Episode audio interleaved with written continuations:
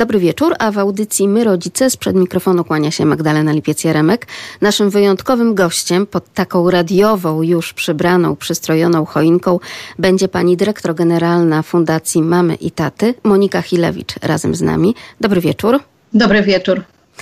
Drodzy Państwo, chyba w żaden inny czas, jak właśnie w okolicach świąt, czy to Bożego Narodzenia, czy Wielkanocy, ale wiadomo, że teraz rozmawiamy w okresie świąt Bożego Narodzenia, nie odmieniamy przez wszystkie przypadki właśnie słów rodzina, najbliżsi, mama, tata, dzieci i jeszcze raz rodzina, i znów rodzina, i w gronie rodzinnym bo ta rodzina to najważniejsza rzecz tak naprawdę w tym czasie, w tym czasie pandemii koronawirusa, tym bardziej chyba jest to ważny czas spędzany wspólnie w gronie rodzinnym właśnie, zwłaszcza w tej najmniejszej komórce rodzinnej. Co zrobić, żeby w tej rodzinie, przy tej choince było rzeczywiście, no tak jak trzeba, ciepło, spokojnie, to wcale nie jest takie proste zadanie. Na to de facto pracujemy cały rok, a nawet nierzadko i kilka ładnych lat. Tak, właściwie wyjęła mi to pani z ust, bo pracujemy na to praktycznie całe nasze życie, bo to, jak wygląda nasza rodzina, w dużym stopniu też zależy od wzorców, jakie mieliśmy i na co patrzyliśmy. Na to też składa się ten moment, kiedy młodzi ludzie się spotykają, zaczynają mówić o małżeństwie i, i zaczynają rozmawiać o tym, jak chcieliby, żeby wyglądało ich życie dobrze by było, żeby właśnie też o tym porozmawiali, bo bardzo często w tej euforii i adrenalinie miłości zapominają, żeby poruszyć ten ważny temat, no bo gdzieś tam w sercu kogoś tli się, jak dużo dzieci chcę mieć, prawda? Na przykład, jak chciałabym, chciałbym, żeby ta moja rodzina wyglądała, jak chciałbym, chciałabym, żeby wyglądało to życie rodzinne, prawda? Żeby nie bać się poruszać na wczesnym etapie w związku także tego tematu. To właściwie tak naprawdę, jak się zastanowimy, od czego jest instytucja narzeczeństwa, ten czas przygotowania do, do małżeństwa to jest właśnie po to, żeby móc się poznać, żeby móc omówić to, co jest, to jakie mamy oczekiwania, jakie są najważniejsze nasze wyobrażenia na temat naszej przyszłej rodziny.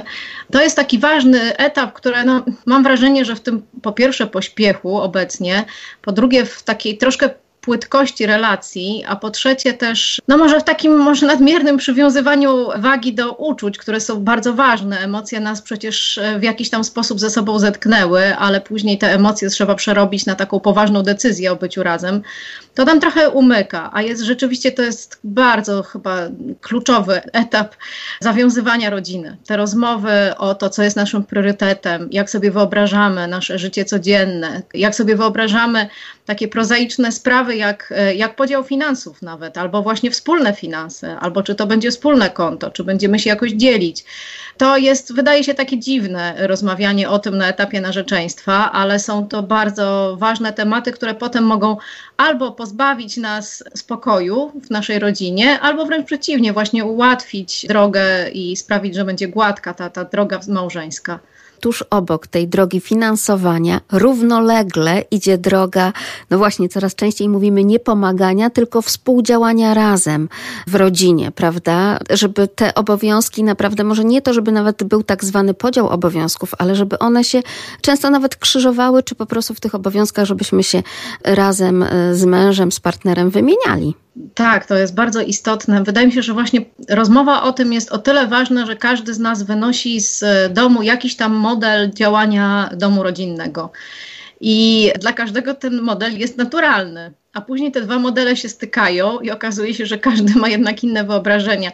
Ja mam na to przykład z naszego życia rodzinnego, bardzo banalny, bo to jest przykład językowy. Mój mąż ma, to jest bardzo proste powiedzenie, yy, może być w moim domu, lubelskim domu zresztą, może być oznaczało no tak słabo, takie trzy z plusem.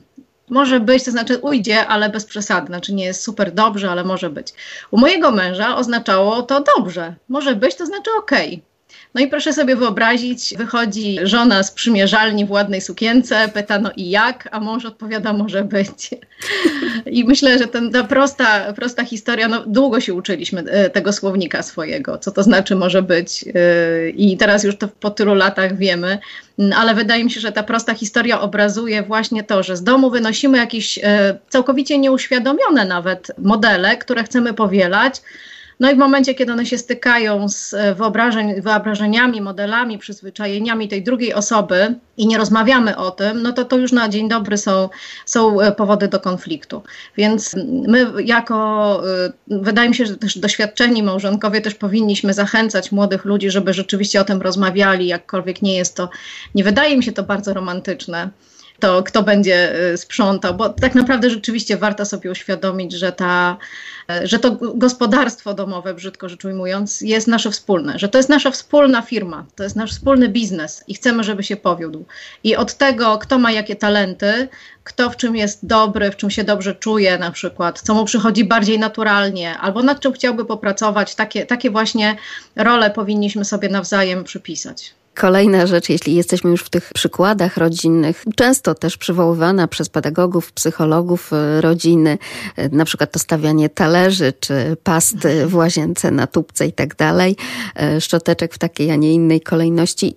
Z uśmiechem często podchodzimy do takich spraw, ale okazuje się, że one też w codzienności po prostu, zwłaszcza tej zabieganej, mają ogromne znaczenie. Co więcej, jak ogromnego znaczenia nabrały wtedy, kiedy tak dużo czasu w tym roku de facto zaczęliśmy spędzać w domu ze względów wiadomych pandemicznych. Tak, no to jest sztuka kompromisów. Tak naprawdę życie rodzinne to jest w ogóle sztuka kompromisów, dlatego rzeczywiście jeśli ktoś wychowuje się w rodzinie, nie mieszka sam, ma troszeczkę łatwiej później w kontaktach z innymi, bo, y, bo rzeczywiście jest y, to ścieranie się na co dzień, to dopasowywanie się do siebie po prostu przychodzi y, niezależnie od tego, czy chcemy, czy nie chcemy. No to był, wydaje mi się, rzeczywiście ten czas, czas pandemiczny, czas takiego ograniczenia kontaktów był bardzo ważny dla, dla rodzin i jest nadal, bo uczymy się nawzajem od siebie mm, takiej tolerancji praktycznej, ale też mówienia tego, co naprawdę nam przeszkadza. No, są osoby, którym faktycznie no, ta pasta odstawiona, nie, nie, chodzi nawet o drobiazgowość, ale może ta pasta odstawiona nie tam, gdzie trzeba, po prostu może faktycznie jakoś mocno zaburza i z miłości do tej drugiej osoby możemy pracować nad tym drobiazgiem. To nie jest nic wielkiego, to też nie, nie jest od nas nie wiadomo jakie, jakie yy, poświęcenie, to żeby z miłości dla tej drugiej osoby po prostu faktycznie nad tą pastą popracować i, i z uśmiechem powiedzieć: Zobacz, dla ciebie, dla ciebie potrafię wszystko. No to jest moim zdaniem gest miłości bardzo piękny i, i osoba, wobec której taki taki drobiazg jesteśmy w stanie wypracować w sobie, ta osoba wie, że jest naprawdę kochana już zaczynamy używać takich sformułowań, pani dyrektor chociażby zaczyna używać takich sformułowań, jak wypracować, jak praca. Tak idąc nitką za tym, można by było pociągnąć szkolenie, warsztaty i przecież w ostatnich latach polskie rodziny coraz częściej zaczęły myśleć o tym, jak dobrze byłoby podszkolić się na przykład w wychowywaniu dzieci. I rzeczywiście takich kursów, warsztatów, spotkań organizowanych, cyklicznych, czy też jednorazowych, czy teraz na przykład w sieci online mamy bardzo, bardzo dużo. Czyli jak wychowywać dziecko. Często słyszymy także w naszej audycji, my rodzice, takie głosy od radiosłuchaczy, że przecież na przykład mówi tata, ja jestem marketing marketingowcem, jestem przeszkolony językowo, jestem przeszkolony informatycznie, jeździłem na takie kursy, na takie warsztaty.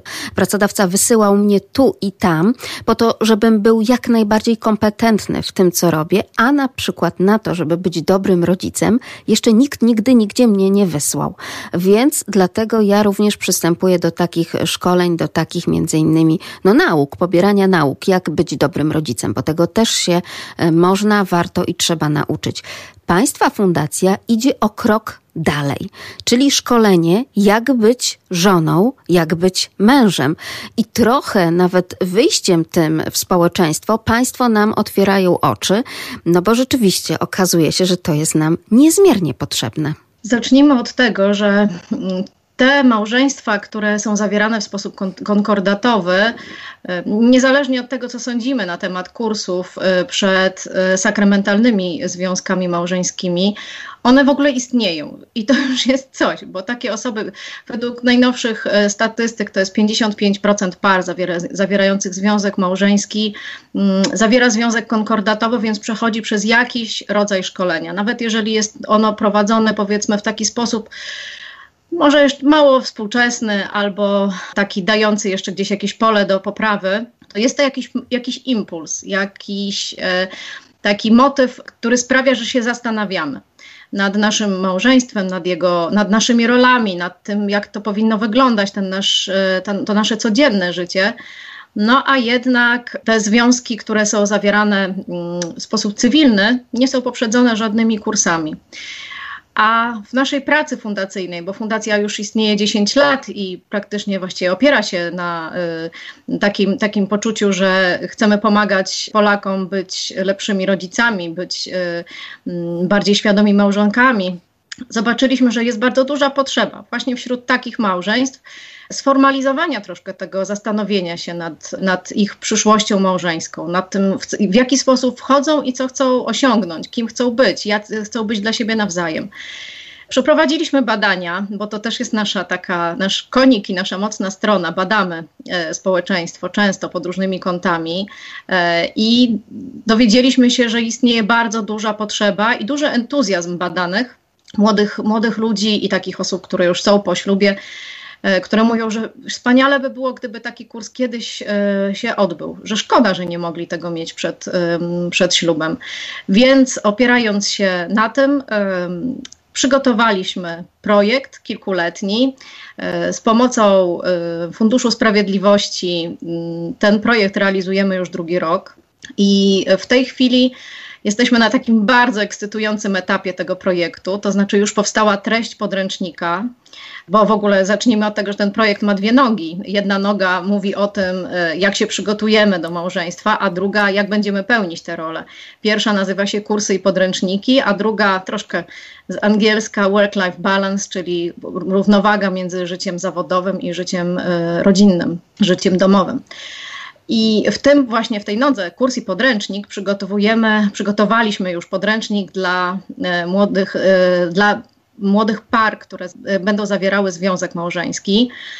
No i dla mnie to jest wielka przygoda w ogóle ten, ten podręcznik, bo grupa ekspertów, którzy opowiadają o wychowaniu, którzy pracują w ogóle w tematach związanych z wychowaniem, z, z właśnie życiem w małżeństwie, z komunikacją w małżeństwie, przygotowała dla nas teksty eksperckie, które posłużą jako baza do przygotowania kursów, no ale one były jednak te teksty trochę bardziej naukowe niż potrzeba to e, przeciętnemu młodemu człowiekowi. I na tej podstawie została napisana książka, podręcznik, e, który napisała zresztą mama i żona, szczęśliwa od 17 lat żona, mama piątki dzieci, dziennikarka, pani Kasia Niedźwiedź-Szałajko.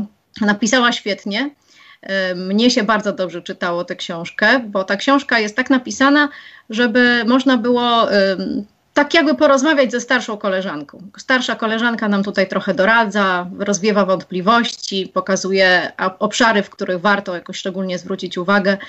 No i tu chodzi właśnie o dialog w małżeństwie, o kryzysy, rozwiązywanie konfliktów, o, o takie niezałamywanie się w obliczu y, pierwszych problemów, bo y, w tych badaniach naszych dosyć często się pojawiał taki, taki wątek, jeśli to nie dotyczyło osób badanych, to ich znajomych, że po pierwszych jakichś y, problemach, no trudno to nazwać może z perspektywy czasu problemami, ale jakichś takich drobnych nieporozumieniach, Niektóre pary nie potrafiły nad tym przejść do porządku dziennego i zdarzało się, że nawet nie było pierwszej rocznicy ślubu. I to jest bardzo smutne e, ale też pokazuje, że jak, jak, dużo jest pracy właśnie, że, że trzeba uświadamiać młodym ludziom, że konflikty są i będą i musimy po prostu nabrać takich w sobie, w sobie takich kompetencji, dzięki którym będziemy umieli je rozwiązać i stawać się coraz lepszymi. Już cieszymy się na to, żebyśmy także w redakcji mogli przeczytać i zajrzeć do tego podręcznika. Mówi pani podręcznik, podręcznik autorstwa pani redaktor Katarzyny Niedźwiedź-Szałajko. No to proszę powiedzieć, jakie tam zadania w tym podręczniku są dla tych młodych? Chociaż cząstkę tak tutaj troszeczkę zdradzić. No i po prostu, jaki był państwa cel w tworzeniu tego podręcznika, czyli czego tak naprawdę my możemy się nauczyć, patrząc przez państwa doświadczenia i fundacyjne i to, o czym cały czas tutaj rozmawiamy, czyli te jak najlepsze relacje małżeńskie. Celem takim celem tym dalekosiężnym jest po prostu trwałość małżeństwa, bo wiemy już nie tylko z naszych doświadczeń, jest bardzo ciekawy raport Komendy Głównej Policji, z którego wynika, że faktycznie no, te problemy w małżeństwie, w rodzinie później niestety często się przekładają na jakieś konflikty z prawem, drobne, większe. E, jeżeli nam nie wychodzi w tej sferze, to, to bardzo często też nie wychodzi nam i w innych, bo po prostu to, to jest zbyt ważna sfera, żeby tak pozostała bez, bez wpływu na pozostałe. Więc chodzi nam o to, żeby, żeby małżeństwa były trwałe i szczęśliwe, więc to jest cel taki nadrzędny. Natomiast naszym celem, jeśli chodzi o, o, o sam podręcznik, było to, żeby żeby zastanowić się właśnie na przykład nad tym, jaki Jaki e, model komunikacyjny ma druga osoba? Bo tu już podałam przykład z własnego życia, model komunikacyjny na temat, powiedzmy, da dawania aprobaty czegoś. E, no, mnie się wydawało, że mój mąż mnie po prostu obraża, jak wychodzę w ładnej sukience z przymierzalni. On mówi, że może być, a on po prostu chciał powiedzieć, że jest dobrze, że jest w porządku, że jest ładnie. Więc tak naprawdę na początku musimy się tego nauczyć nawzajem, tego języka, którym ta osoba się do nas, się, którym się zwraca. Więc bardzo duży nacisk właśnie położyliśmy na dialog. I opowiadamy właśnie o, o, dialogu w tym podręczniku, opowiadamy też troszkę o typach temperamentów, więc można się zbadać, można zobaczyć, jakim jest się typem, i też przetestować współmałżonka, partnera, jakim jest typem, bo bardzo często jednak nie dobieramy się e, według, według podobieństwa, tylko raczej, raczej przeciwnie. W związku z tym okazuje się często, że, mm, że no jednak musimy dostosować nasz przekaz do temperamentu tej drugiej osoby, żeby ona nas zrozumiała i żebyśmy mogli współdziałać, a nie, a nie ścierać się. Więc właśnie dialog i komunikacja są bardzo ważnymi aspektami właśnie tej książki, ale powiem, że może zaskoczyć zaskoczeniem dla niektórych e, jest to, że tam się znajduje również rozdział o prawie. I jeśli chodzi o mnie, gdybym to ja miała pisać ten podręcznik tak właśnie językiem prostym, to myślę, że miałabym z tym najwięcej problemów, bo jednak język prawniczy, mimo że nasi eksperci bardzo się starali go uprościć, jest y, dosyć skomplikowany dla y, przeciętnego odbiorcy. No ale rzeczywiście jest bardzo ciekawie napisane, bo wiadomo, że związek małżeński pociąga za sobą wszelkie skutki y, właśnie prawne, związane z dziedziczeniem, związane z y, finansami, związane z nazwiskiem i tak dalej więc nasz, e, nasz e, rozdział prawniczy to tak przybliża bardzo prosto.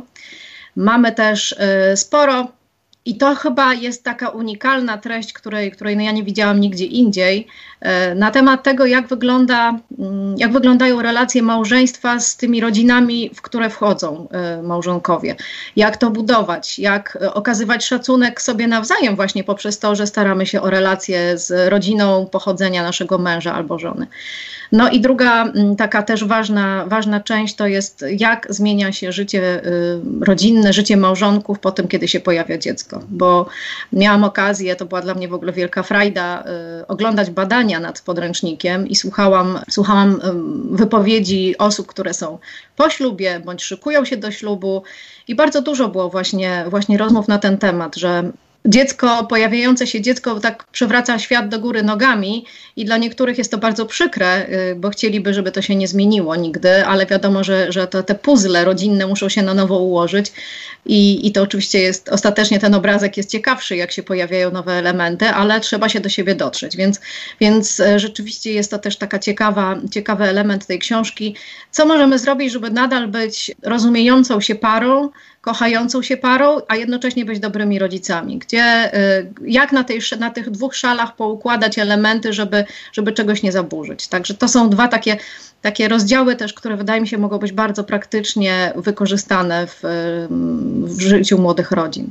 I tutaj e, pani dyrektor znów łączy nam się to, o czym pani powiedziała, jeśli chodzi o statystyki Komendy Głównej Policji, czyli to, że bardzo często rozwód rodziców pociąga konflikt z prawem nie tylko samych tych osób dorosłych, ale bardzo często także ich małoletnich dzieci. I tutaj upatrywałabym jeszcze większe e, zagrożenie. Rzeczywiście te badania także i, i te wyniki tych badań również i takie sytuacje pokazują, prawda? A to jest bardzo często ostatnia rzecz, o jakiej myślimy, zakładając nową, szczęśliwą rodzinę po prostu.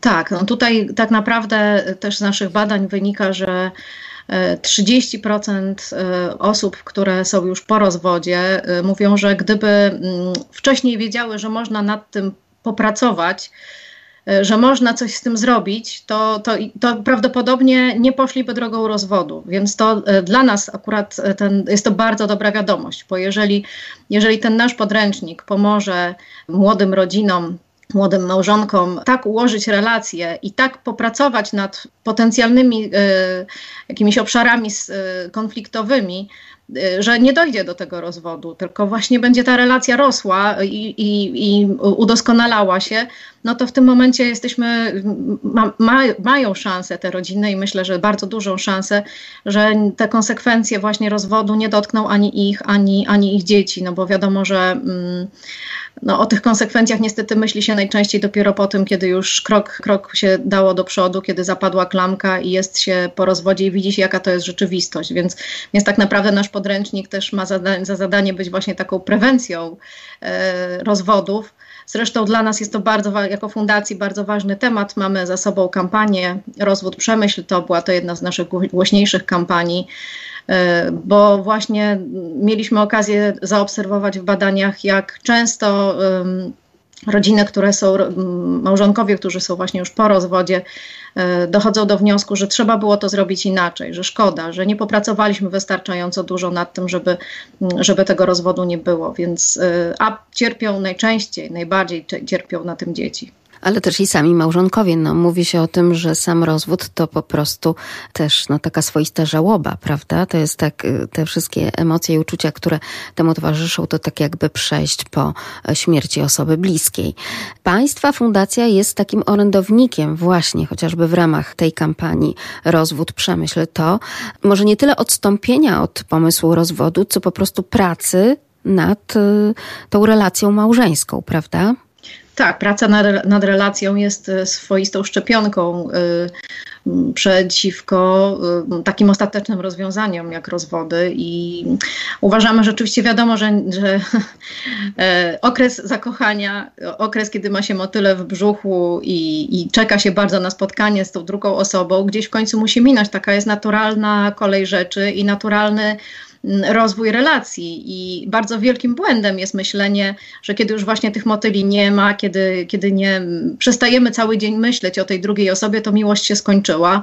Bo tak naprawdę miłość to dopiero wtedy ma szansę się rozwinąć, dlatego że miłość jest taką, jest, jest decyzją, że jestem z tym człowiekiem, że jestem, że zależy mi na jego dobru, zależy mi na jego szczęściu. I, i tak naprawdę dopiero wtedy to się zaczyna się miłość prawdziwa. Wcześniej jest jeszcze zakochanie, a bardzo często w takim, no popkultura nam nie pomaga, powiedzmy w ten sposób. Yy, myślimy bardzo często o miłości właśnie jako o takim, o takim etapie yy, emocji, a, a później już, kiedy tych emocji nie ma, to wydaje nam się, że miłość się skończyła. O tym też zresztą mówimy w tym naszym podręczniku, e, bo, bo to jest właśnie taki mit, który mm, jest budowany przez piękne, wspaniałe piosenki, przez romantyczne komedie, ale tak naprawdę znacznie ciekawsze i bogatsze jest to, co się dzieje już później, po tym jak już, już ten ślub wzięli i dopiero, i dopiero zaczynają żyć razem, zaczynają, zaczynają uczyć się siebie nawzajem. Ja y, muszę powiedzieć, no może już mówię to z perspektywy 20 przeszło lat y, życia w, w małżeństwie. I, I też perspektywy już osoby, która, która gdzieś tam część bliskich już straciła, że po prostu wydaje mi się, że bardzo ważne jest nauczyć się, że pewne drobiazgi nie mają żadnego znaczenia w, w, ogólnym rozrachunku. To znaczy nawet, nawet ta pasta, o której mówiłyśmy wcześniej, że, że kiedy tego człowieka drugiego zabraknie, to nawet ta pasta położona byle jak byłaby cudownym, e, cudownym elementem, za którym tęsknimy. Więc, więc tak naprawdę mm, też bardzo nam zależało na tym, żeby, żeby pokazać młodym ludziom, że ta perspektywa właśnie, mm, myślenie, czy naprawdę za 10 lat to, to będę pamiętał o tym, że zrobiłem y, na przykład awanturę, bo, bo żona czegoś dobrze, nie wiem, nie, no coś, coś tam zrobiła nie po mojej myśli, albo ja y, zrobiłam awanturę mężowi, bo właśnie gdzieś te skarpetki rzucił po raz setny, a ja mu 100 razy powtarzałam, żeby tego nie robił. Oczywiście warto pracować nad sobą, trzeba właśnie z miłości dla tej drugiej osoby, ale też warto mieć ten dystans, znaczy myśleć sobie, że co jest najważniejsze. Najważniejsze jest, żebyśmy byli razem, a, a z tych trudności i z tych jakichś złych nawyków jesteśmy w stanie wyjść. Miłość jest po prostu tą y, dojrzalszą siostrą tego pierwszego naszego zakochania, tak? Dojrzalszą, czyli mamy tutaj no, na myśli jednak to, że nabiera troszeczkę tej właśnie dojrzałej mądrości, tak po prostu. Mówią Państwo też o tym, że z jednej strony młodzi mogą powiedzieć, no ale my się przecież tak kochamy, a Państwo mówią, no dobrze, dobrze, ale miłość chyba też tak nie zawsze wystarcza.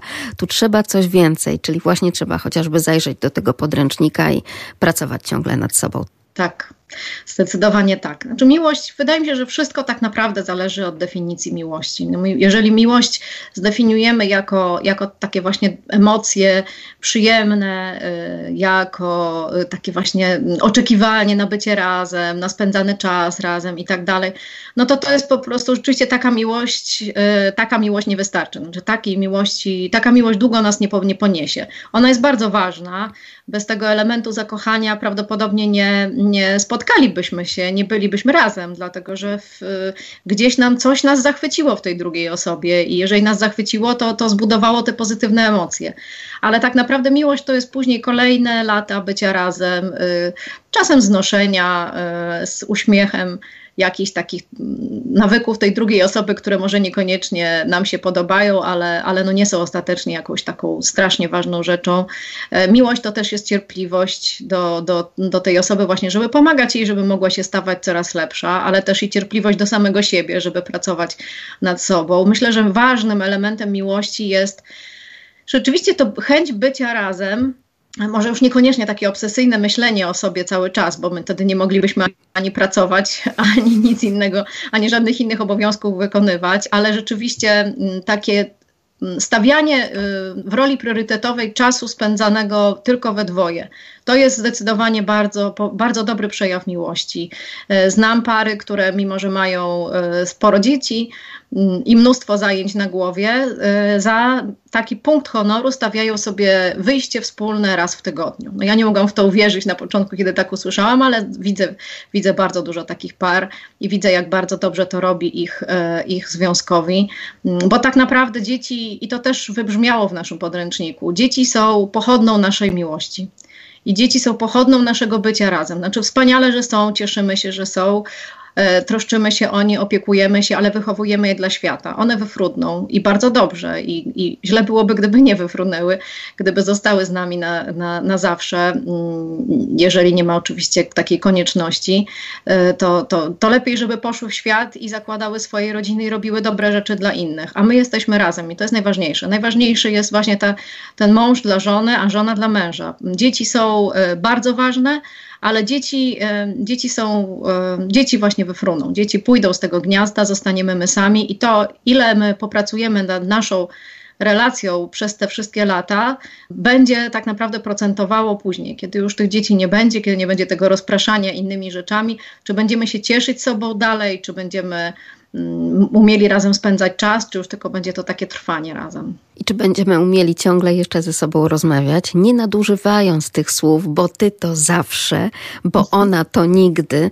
Pamiętamy te przecudowne kazania dla małżonków, czy także po prostu dla młodych ludzi, chociażby księdza Pawlukiewicza, e, z pewnością znane również i pani, pani dyrektor, przypomnę razem z nami dyrektor generalna Fundacji Mamy i Taty Monika Hilewicz.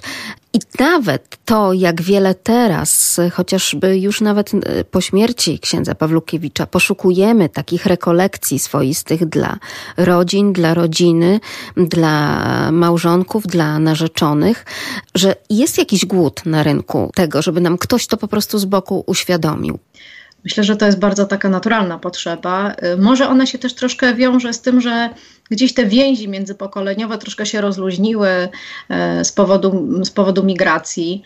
Ja jestem e, urodzoną Lublinianką. Od, e, wczoraj minęło 12 lat, odkąd mieszkam na wsi pod Warszawą, a tak naprawdę z Lublina wyjechałam do męża. I, i, więc, więc te więzi pokoleniowe, międzypokoleniowe gdzieś tam się właśnie z takich powodów rozluźniają.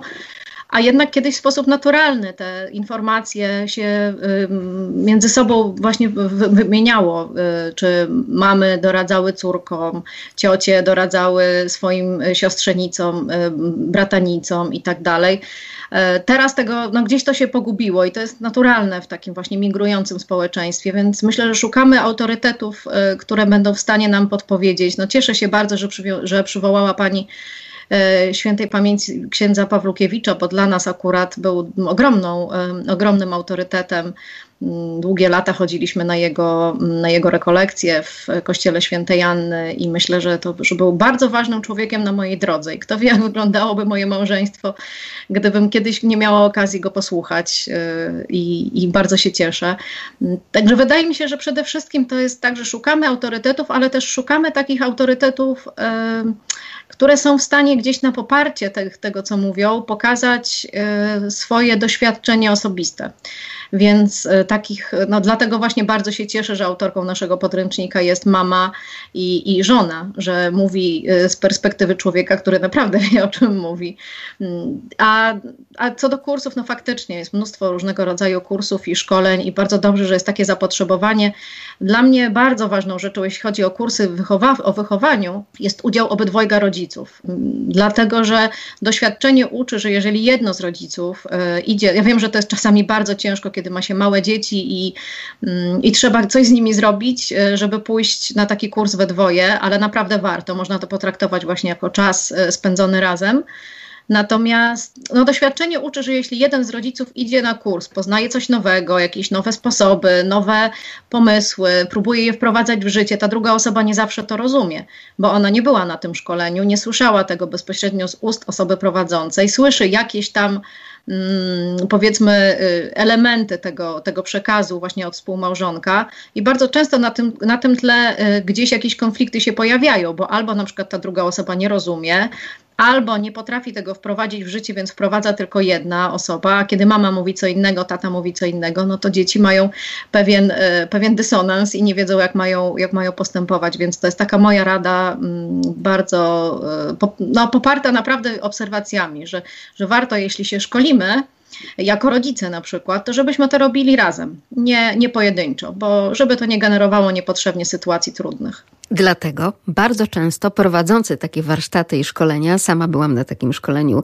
i oczywiście na swojej drodze zawodowej, ale też i na swojej drodze rodzinnej i rodzicielskiej, przekazuje takie oto zadanie mamom, bo jakby rzeczywiście tutaj nie trzeba szukać aż tak daleko patrząc na statystyki, no jednak w tych matkach jest niesamowita siła i taka logistyczna i taka do tego, żeby jednak działać i robić coś więcej, prawda, dla tej własnej rodziny i dla własnego małżeństwa. Jednak te matki częściej pojawiają się na takich e, warsztatach, spotkaniach, są jakby bardziej, nie wiem, ciekawe też tych nowoczesnych rozwiązań w kluczu wychowawczym i Prowadzący na takich zajęciach przekazuje takie oto zadanie. Proszę na następne spotkanie przyprowadzić mężów, tatusiów. I wtedy Jest to się to sprawdza. Bardzo sposób. I wtedy to się sprawdza. Praca domowa świetna do odrobienia i potem, żeby razem wspólnie e, nad tym pracować. Powiedziała Pani o tym, żebyśmy poznawali rodzinę tego narzeczonego, tej narzeczonej. I tutaj już słyszę nawet takie z ust do ust bardzo często przekazywane powiedzenie, ale po co przecież ja się nie będę żenił z jej rodziną, tylko z nią. I znowu gdzieś tam w tle głowy odzywa się ten głos babci, często nawet prababci, ale słuchaj, dobrze jest pójść tam do domu, poznać, zobaczyć, jak on żył, jaki przez to jest po prostu, jak, jest, jak został ukształtowany. Tutaj nawet taki oto przykład pokazuje, jak szalenie to jest ważne. Pani mówiła tutaj o tym szacunku, no bo na jednej strony szali tego życia rodzinnego mamy oczywiście kwestię związaną na przykład z tymi dowcipami o teściowej, na drugiej szali z tym, jak to dobrze jest żyć też z teściem i z teściową, tak, no bo są genialnymi dziadkami na przykład dla naszych dzieci i też pomagają tej młodej rodzinie po prostu. Natomiast później, proszę bardzo, lepiej jednak się jest poznawać, tak? Niekoniecznie oddzielać tamto życie grubą kreską. Mnie, muszę powiedzieć, bardzo poruszył jeden właśnie z wywiadów, e, który mieliśmy z, w czasie badania naszego podręcznika. Bardzo ciekawa mama, pani, 35-latka, e, powiedziała coś, co no, ze mnie wycisnęło łzy, prawdę powiedziawszy. E, bo opowiadała o tym, kiedy zobaczyła, jaki, jaka jest treść podręcznika, powiedziała, że ją bardzo cieszy właśnie ta, ten nacisk na relacje z rodziną y, współmałżonka.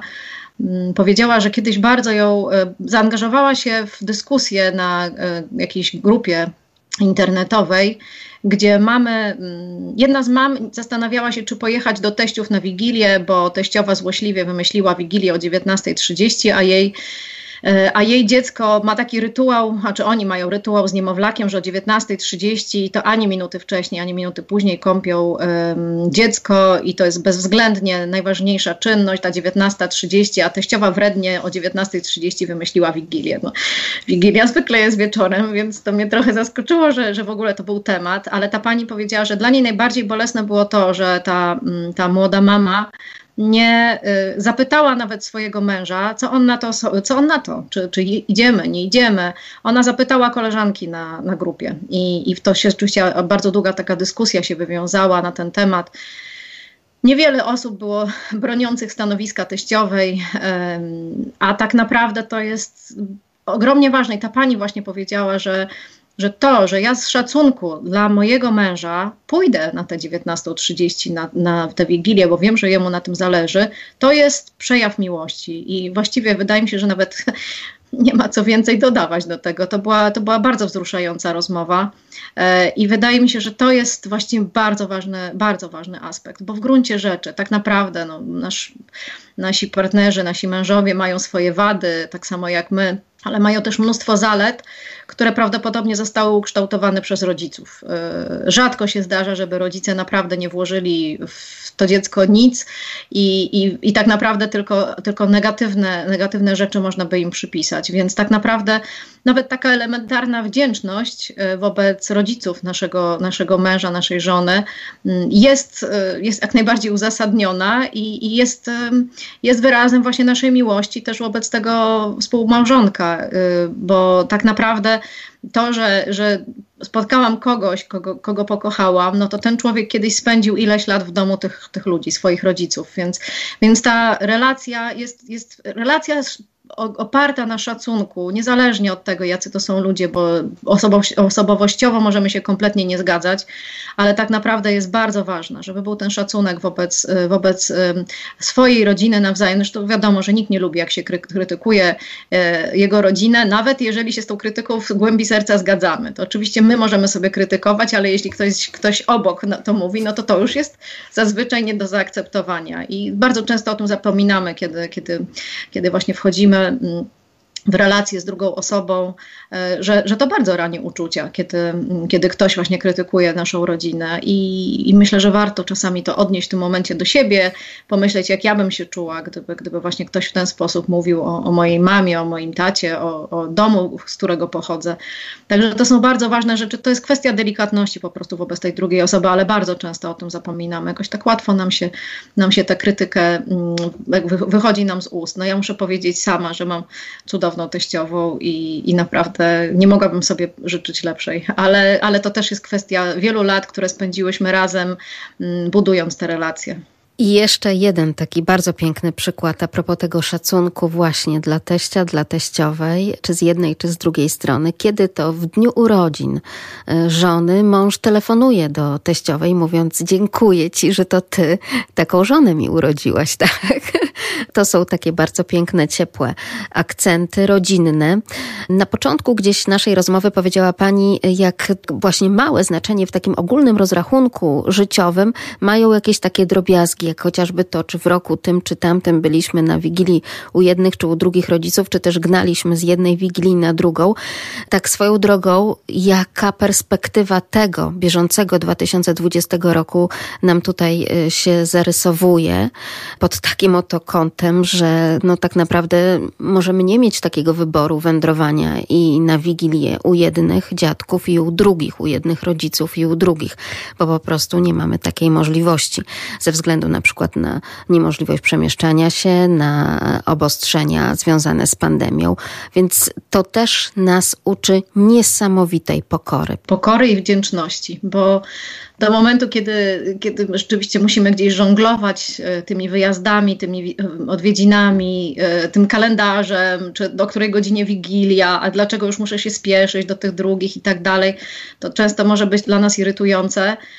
A teraz, kiedy rzeczywiście przyszedł taki rok, kiedy właściwie nawet właśnie tak się nie da tym, tym kalendarzem żonglować i, i być może trzeba zostać całkowicie w domu, okazuje się, że powinniśmy byli być wdzięczni za to, że mamy kogo odwiedzać, że możemy, że możemy się spotkać, że nadal, mm, nadal jeszcze chcemy się ze sobą widywać, prawda? No to ja wiem, że dla, zwłaszcza dla młodych małżonków to jest zawsze trudny temat, a czy do moich rodziców najpierw pójdziemy, albo czy pierwszy dzień świąt z moimi, czy z twoimi i wolałoby się, każdy ma swoje jakieś tam rytuały wigilijne i wolałby być u siebie w domu, w swoi, ze swoją rodzi- u swoich rodziców, a nie u tych drugich, ale, ale tak naprawdę właśnie takie lata jak, jak ten rok wyjątkowy pokazują nam, że to jest ogromna wartość, że my możemy, że jest ta różnica, że, że u jednych jest inaczej, u drugich jest inaczej, u takich są takie potrawy, że twoja mama robi barszcz na słodko, a twoja mama robi barszcz na, na e, pikantnie i, i w sumie jest to zupełnie inaczej niż u mnie w domu, ale tak naprawdę to są te szczegóły, te drobiazgi, które budują taki koloryt naszego życia. I teraz nagle jak się okazuje, że, że nie możemy, to okazuje się, że to w gruncie rzeczy było, było fajne i dobre i, i, i, chcielibyśmy do tego wrócić. To jest naprawdę, wydaje mi się, że rok 2020 to jest rok wdzięczności za to wszystko, co okazuje się, że było takie normalne, naturalne i wręcz uciążliwe, a okazuje się, że było gdzieś jakimś sednem naszego życia ale też słyszymy takie głosy również i od naszych radiosłuchaczek, czy także od mam, które często także przemawiają do słuchaczy właśnie poprzez mikrofony Polskiego Radia Lublin, że cieszą się tak naprawdę na te bardziej kameralne z przyczyn oczywistych święta, święta pandemii tego 2020 roku, że może będzie to takie głębsze, głębsze przeżycie takie w tym wewnętrznym gronie i jeszcze bardziej umocni rodzinę. Oby tak się stało, chyba tego powinniśmy sobie życzyć. Tak, tak, zdecydowanie. No, wydaje mi się, że jesteśmy naprawdę na dobrej drodze, żeby, żeby docenić to, co jest naprawdę istotne, że yy, no, nie ma pustki. Jeżeli yy, troszkę przestaniemy się przejmować takimi właśnie rzeczami, które, no, których teraz nie możemy zorganizować, nie wiem, jakimś hucznym spotkaniem, mnóstwem prezentów yy, i tak dalej, to, to tak naprawdę y, ta, ten brak sprawi, że zaczniemy myśleć o tym tak naprawdę, o czym są te święta i, i doceniać, e, doceniać to, czego wcześniej gdzieś może właśnie za tej bieganiny, pakowania tych prezentów, liczenia potraw i tak dalej, czego wcześniej nie widzieliśmy. I naprawdę życzę, życzę z całego serca wszystkim słuchaczom, żeby, żeby mieli okazję zatrzymać się, wziąć głęboki wdech i powiedzieć, no to jest właśnie to, czego, było, czego potrzebowałem, ten, ten moment refleksji. A jeszcze na jeden moment refleksji zapraszamy Państwa, żeby znaleźć chwilkę czasu i zerknąć na przykład na stronę internetową Fundacji Mamy i Taty. Dlaczego warto? Warto nie tylko e, dzięki temu, że możemy tam już e, przeczytać, gdzie i jak zdobyć podręcznik Katarzyny Niedźwiedź-Szałajko. Zresztą w drugiej godzinie audycji będziemy z autorką rozmawiać. Natomiast e, warto zerknąć, żeby zobaczyć, jakie jeszcze działania na ten 2021 rok już Państwo szykują jak można Państwa wspomóc w tych działaniach i gdzie na przykład spotkać się z Państwem. No teraz wiadomo, że w świecie internetu jak najbardziej. Teraz tak, no jeszcze jeśli chodzi o, o podręcznik, na razie jesteśmy na etapie przygotowywania go, później będzie y, tysiąc testowych egzemplarzy przygotowanych dla tych małżonków, którzy będą brali udział właśnie w takich testowych kursach. Jak się później potoczy y, historia tego podręcznika, zobaczymy. Ja mam ogromną nadzieję. Na pewno będzie do obejrzenia i ściągnięcia w, w formie PDF-u. Mm, ja mam nadzieję, że w jak najwięcej rąk trafi w postaci książkowej, bo będzie piękny. Ja jestem z niego bardzo dumna. Natomiast no, jestem też dumna z różnych innych działań fundacji. W tej chwili mm, jesteśmy w trakcie mm, już podsumowywania takiego projektu Rodzina na antenie, gdzie y, w gronie ekspertów przygotowaliśmy bardzo dużo ciekawych artykułów na temat życia rodzinnego, na temat relacji, na temat tego, jak spędzać wspólnie czas, jakie książki czytać, co jest akurat moim konikiem. E, mamy mm, na naszej stronie zakładkę, e, która, która właśnie, rodzina na antenie, która kieruje do, do tych e, artykułów. Myślę, że to jest wielka kopalnia takiej wiedzy praktycznej, jak budować relacje w domu, jak sobie radzić z problemami, bo od tego też nie uciekaliśmy, zwłaszcza, że no, ten rok rzeczywiście za nami taki trudny, gdzie też i relacje z naszymi dorastającymi dziećmi mogły być e, utrudnione ze względu na, e, no, na tę wszechobecną, e, wszechobecną dominację mediów społecznościowych, w które są nasze dzieci zaangażowane. No, o tym wszystkim mówimy, chcemy jak najwięcej pomagać polskim rodzinom i myślę, że tutaj jest no, bardzo, bardzo ciekawa lektura. Do, można sobie spędzić troszkę czasu w tej przerwie między świętami a Nowym Rokiem czytając, bardzo polecam. Rodzina na antenie, to bardzo radiowo brzmi, więc tak, tym bardziej zajrzymy tam oczywiście z ogromną dozą radości. Dużo zdrowia dla Pani rodziny, dla wszystkich rodzin zrzeszonych w Fundacji Mamy i Taty. Do tych życzeń dołączamy, żeby pod tą choinką rzeczywiście była mama, był tata, były dzieci, żeby była ta pełna zdrowa, zdrowa i jeszcze raz zdrowa i szczęśliwa rodzina. Życzenia takie są, że mają być takie górnolotne, więc takie oto życzenia Państwu przekazujemy. Razem z nami była dyrektor generalna Fundacji Mamy i Taty Monika Hilewicz. Bardzo pięknie dziękuję za rozmowę. Dziękuję za gościnę na bardzo miłej antenie. Wszystkiego dobrego. Do usłyszenia. A w drugiej godzinie audycji witamy zapowiadaną już w pierwszej godzinie audycji programu My Rodzice Katarzynę Niedźwiedź-Szałajko, tak pięknie teraz w internetach przedstawioną z kilku różnych funkcji życiowych. Więc może na początek, tak jak się poznałyśmy x lat temu, po pierwsze dziennikarka, żona z 17-letnim stażem, jak już możemy tutaj jakieś, nie wiem, fajerwerki chyba wystrzeliwać. Do tego mama oczywiście, mama piątki wyjątkowych dzieciaków. Katarzyna Niedźwiedź-Szałajko, autorka podręcznika, o którym mówiliśmy, podręcznika dla narzeczonych, choć myślę, że i nie jednemu małżeństwu z różnorakim stażem też taki podręcznik mógłby się przydać. Witamy cię serdecznie. Dobry wieczór. Kasiu, powiedz, jak powstawała książka i czy to mogłaby być książka pod choinkę? Jeszcze nie mamy jej w takiej wersji papierowej, ale tak jak zapowiadała pani dyrektor generalna Fundacji Mamy i Taty, będzie taka możliwość oczywiście i będzie także możliwość podczytania w internecie po prostu książki. Tak, szczegółów co do wydania książki ja jakoś jeszcze nie znam. Na razie zajmuję się pracą twórczą nad nią i finalizujemy ten etap co chciałabym powiedzieć na początku, nie czuję się autorką do końca. Jestem współautorką zdecydowanie, bo nad książką pracowało na każdym etapie naprawdę mnóstwo osób. To jest bardzo gruntownie i rzetelnie przygotowana pozycja bo, bo tutaj nie można sobie tak lekką ręką tego tematu e, potraktować. Dlatego ja, ja po prostu no, nie, nie jestem jakimś ekspertem specjalnie od małżeństwa. Jestem, znam się na pisaniu, chociaż to też oceni, pewnie ocenią czytelnicy. E, natomiast, natomiast eksperci przygotowali tę książkę, zanim ja zabrałam się za jej napisanie. Ja przetłumaczyłam ją i tu się śmiejemy z naszym gronem redakcyjnym, że ja ją przetłumaczyłam trochę z języka eksperckiego na język polski, tak żeby była czytelna i e, zjadliwa, a nawet lekko strawna, e, tak żeby młodzi ludzie e, przeczytali ją z chęcią.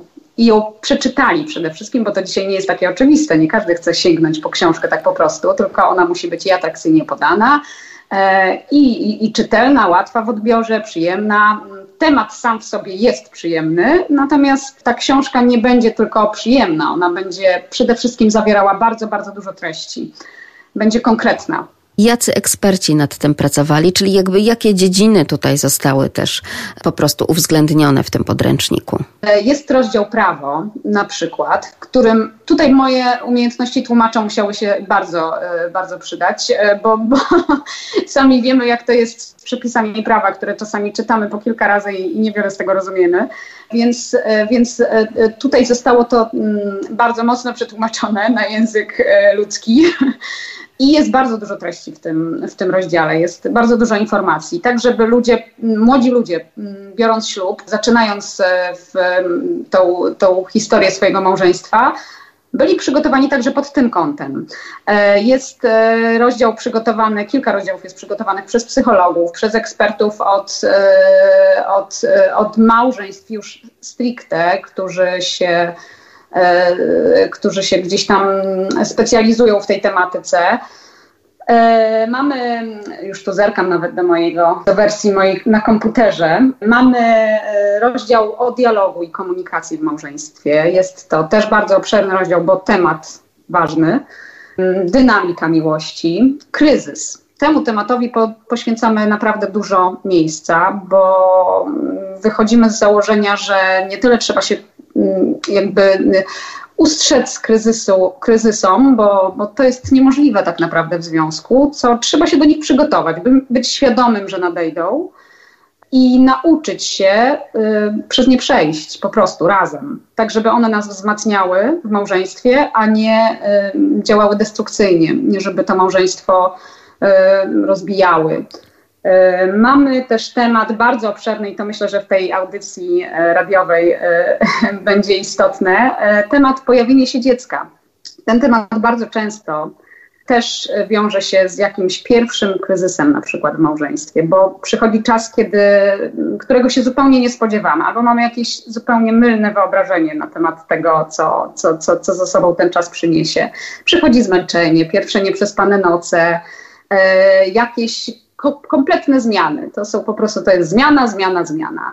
I e, weryfikuje się nam krąg, krąg znajomych, e, po prostu zmienia się totalnie wszystko. I nie każdy jest na to gotowy. Czerpie informacje z jakichś e, portali parentingowych, z Instagrama, gdzie ten świat jest nieco podkolorowany, a my chcemy obalić pewne, e, pewne stereotypy, pewne tabu.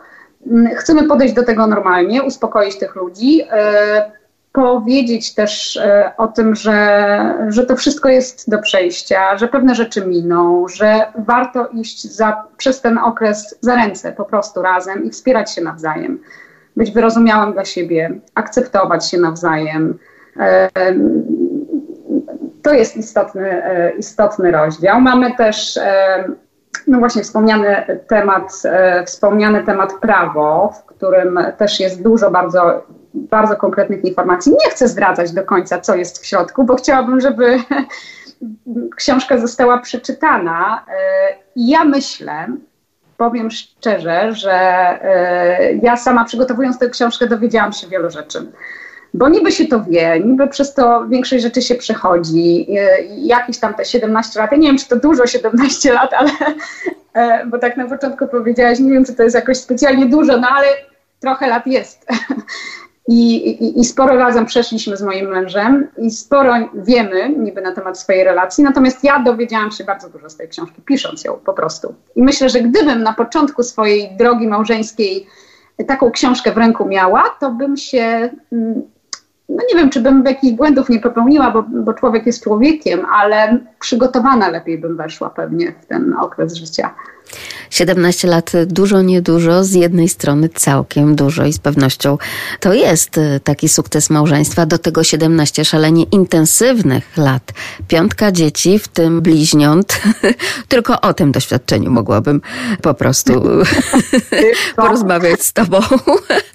Natomiast rzeczywiście to jest już takie mini przedszkole, tak? No już y, jeśli chodzi o y, rozwój dzieci, to nawet i szkoła. Tak, najstarszy nasz syn ma 11 lat. Yy, najmłodsza córeczka ma w tej chwili 8 miesięcy. Wczoraj skończyła 8 miesięcy. Yy, a mam czterech synów i na końcu mam córeczkę.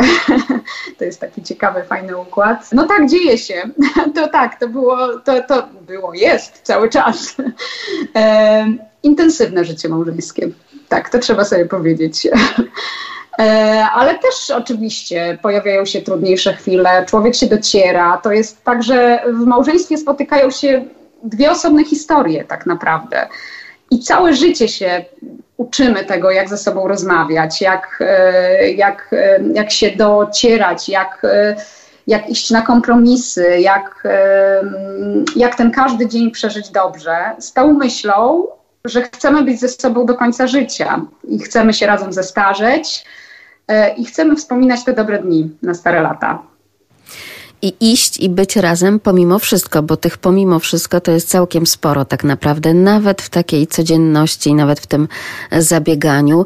Bardzo trudny rok zbliża się do końca, rok 2020. Jaki to był czas dla Was? Bo mówi się o tym, że dla wielu rodzin to był czas dobry, dla wielu rodzin to był bardzo też zły czas.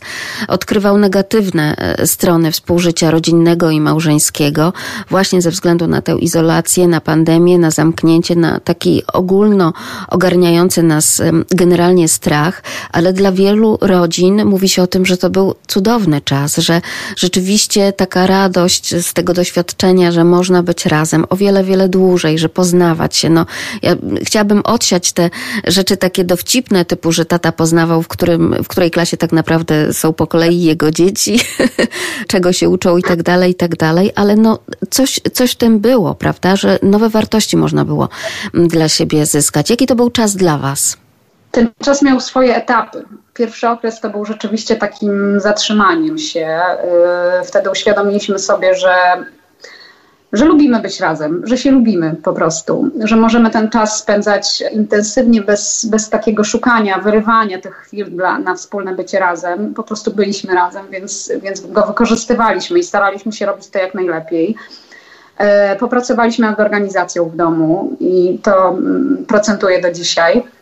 Natomiast no, ten czas się przedłuża i każdemu chyba jest z tym ciężko, głównie ze względu na te relacje, które na zewnątrz się ucięły. No bo to, że jesteśmy razem i że jest nam dobrze i że jest to jakimś ratunkiem, bo podejrzewam, że naj, najtrudniejszy ten okres jest dla ludzi samotnych jednak w tym czasie. No to nas to ratuje, że jesteśmy razem i że jesteśmy taką ekipą rzeczywiście no to, no, no, no to myślę, że najtrudniejsze w tym wszystkim jest to, że ucinają się te relacje na zewnątrz, zwłaszcza dla dzieci, bo my mamy gdzieś tam już wypracowane, my wiemy, że to jest jakiś okres, przynajmniej tak zakładamy, choć nie, nic, niczego już chyba nie można być pewnym. E, ale, ale ze względu na dzieci, bo widzę, że one już powoli zaczynają być naznaczone tym, e, tym brakiem relacji po prostu z rówieśnikami, z kolegami, z nauczycielami, Mm, tej bezpośredniej relacji, bo szkoła online to jest, to jest jakiś substytut, to zupełnie nie, nie zastąpi realnej szkoły, która opiera się przecież na tych stosunkach między dzieciakami i, y, i relacjach nauczyciel-uczeń bezpośrednich. Więc, y, więc tutaj, na, tutaj najbardziej ubolewam nad tym i, i czekam z utęsknieniem, kiedy to się skończy, kiedy moje dzieci będą mogły wyjść do ludzi. E, ale no, upatruję ciągle jakichś dobrych jednak stron tego wszystkiego i, i widzę, że one są. Choć oczywiście były też momenty trudniejsze, e, jakiś e, nawał hałasu, no bo jest nas sporo w domu. I jak dzieciaki są w tym okresie takiej intensywnej pandemii wiosennej, kiedy dzieciaki były cały dzień zamknięte w domu praktycznie, bo to wtedy był taki okres, że się nie wychodziło zupełnie przecież, prawda? A teraz to już trochę jest inaczej wszystko wygląda i są jakieś aktywności na zewnątrz, no więc to, a dzieci jak wiemy potrzebują tego po prostu, zwyczajnie potrzebują wyjść, wybiegać się, wyhałasować, wykrzyczeć, wyśmiać. E, no więc jak to jest na jednej małej przestrzeni zamkniętej, jesteśmy wszyscy razem, to, to były momenty trudniejsze. Tak wieczorem już bolała głowa po prostu. A jak organizacja nauki zdalnej? Coraz lepiej. Uczymy się. To szkoła się też tak naprawdę nauczyła, bo to wszystko na żywym organizmie pracuje i u nas dosyć szkoła stanęła na wysokości zadania i rzeczywiście to się, to się wszystko do, dotarło i teraz w tym drugim lockdownie e, to już naprawdę pracuje, pracuje całkiem nieźle. Każdy ma jakiś tam swój kąt, gdzie może się zorganizować i nawet lekcje WF-u są gdzieś tam są jakie są, ale są. Nawet całkiem nieźle to wygląda. E, dzisiaj syn miał do zrobienia z techniki e, przygotować śledzie na święta, więc zabiera się do tego zaraz. Także tak strony praktyczne nawet się pojawiają, bo wszyscy będziemy konsumować zapewne. A jakie plany na święta? Jak będziecie te święta spędzać? Tak jak większość Polaków pewnie, w domu po prostu, ze sobą, razem, patrząc sobie w oczy, kontemplując e, te święta i Boże Narodzenie, zastanawiając się i, i przeżywając, może głębiej nawet w tym roku, to wszystko, co przychodzi. Tego sobie chyba życzmy, prawda, na ten czas e, świąt Bożego Narodzenia, żeby udało się stworzyć taką bardzo domową atmosferę. Jeśli chodzi o czas e, tegoroczny pandemii, ale też i czy świąt wielkanocnych, czy teraz świąt Bożego Narodzenia, to rzeczywiście pojawiają się takie głosy i takie głosy słychać w rozmowach, e, że jak to dobrze, że my mamy te dzieci, jak to dobrze, że jesteśmy z tymi dziećmi, jakże trudno byłoby nam przeżywać ten czas. Mówimy często, że no najbardziej cierpią oczywiście osoby starsze, odseparowane, często także właśnie od swoich wnuków i to jest bardzo bolesne dla obu stron i dla tej młodszej i dla tej starszej. Rzeczywiście mówią o tym psycholodzy, że dzieci zacieśniają więzi z rodzicami i bardzo dobrze, ale niestety rozluźniają te więzy samoistnie z dziadkami przez e, te wszystkie lockdowny. Natomiast e, rzeczywiście te osoby, które są e, singlami, te, które nawet są w małżeństwie, ale jeszcze nie zdecydowały się na dzieci, no mówią o tym, że, że to jest bardzo trudne, że to dziecko by się teraz przydało. Nawet tak technicznie ten czas jest po to, tak dużo tego czasu domowego, że można by go było właśnie przekuć na to dobre wychowanie, opiekę, troskę o dziecko. Więc te dzieci są szczęściem, są błogosławieństwem, prawda, na ten czas. Są wielkim błogosławieństwem. Nasza najmłodsza córka urodziła się w pandemii, mówimy o niej, że jest dzieckiem pandemii.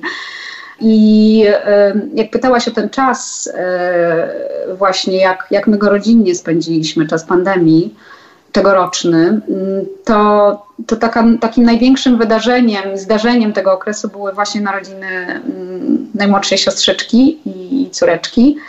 I dzięki temu, paradoksalnie, że, że było to zamknięcie, my mieliśmy ogromnie dużo czasu i takiego spokoju na to, żeby się nad nią pochylić i rozkoszować się tym okresem. I ona tak naprawdę wypełniła nam go po brzegi i to było no, takie cudowne w tym wszystkim. Także mogliśmy się cieszyć tym cudem narodzin, wszyscy razem, tacy zjednoczeni, nie w tym biegu, nie, nie, nie w tym takim szaleństwie codzienności, które zawsze nam towarzyszy, tylko tylko mogliśmy się zatrzymać nad nią po prostu. Tak, Więc po prostu naturalnie, nasze... prawda? Niemalże nawet takie pierwotne odruchy opieki nad, tak jak nie wiem, jak cała wioska, tak? Nad tym, jak pojawia się niemowlę. Bo wracając do tego podręcznika dla narzeczonych, swoją drogą to on już ma jakiś tytuł? Ma, ale jeszcze nie chcę go zdradzić, bo to jest jeszcze na etapie takich prac, więc na razie zostawmy, zostawię sobie tą tajemnicę. Ten rozdział o tym, kiedy pojawia się dziecko, nie zniechęca oczywiście do tego, żeby te dzieci posiadać. Nie, absolutnie, absolutnie. To jest tak, że yy, znaczy ten rozdział skupiony jest głównie na tym, że na relacjach między małżonkami, bo o małżeństwie jest ta książka. Więc nie na samym dziecku, czy pielęgnacji, czy opiece nad dzieckiem, no bo, no to już na osobny podręcznik. E, natomiast e, na tym, żeby, żeby jednak e, mimo tego a może dzięki temu, że jest dziecko z nami, y, skupić się na relacji małżeńskiej, nie zapominać o niej, budować ją dalej, y, bo dziecko tak naprawdę ją ma szansę wzbogacić, jest owocem tej miłości, więc, y, więc, więc tak naprawdę ją dopełnia. I, i, I to jest tylko zachęta nad tym, żeby pracować dalej nad tą relacją małżeńską. E, w jakimś takim względnym spokoju, choć oczywiście z tym bywa różnie, bo, bo jest stres, zwłaszcza jak jest to pierwsze dziecko, no to wiadomo, wszystko jest nowe. I my zachęcamy nad tym, żeby ten spokój budować i, i dalej pracować nad dialogiem i, i, i, i tą relacją małżeńską każdy gdzieś dziecko widział, prawda? Ale kiedy przychodzi do nas w rodzinie na świat, tak wie jak wygląda, e, to się okazuje, że to jest rzeczywiście kosmos. Z drugiej strony, no każdy gdzieś te pary małżeńskie widział, obserwował, na przykład, nie wiem, swoich rodziców. Natomiast kiedy sam wchodzi w związek małżeński, no to też przydałby się chyba jednak taki podręcznik, tak?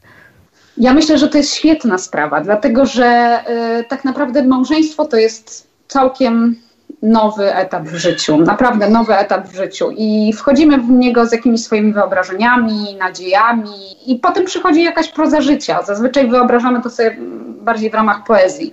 Natomiast przychodzi pro, proza życia, przychodzi ta codzienność, przychodzą różne e, czynniki zewnętrzne. Każdy z nas wchodzi z jakimś bagażem doświadczeń z przeszłości, ze swoimi rodzinami pierwszymi e, i, i, i te dwa światy się zderzają i teraz tworzymy coś zupełnie nowego i z założeniem, że tworzymy to na resztę życia.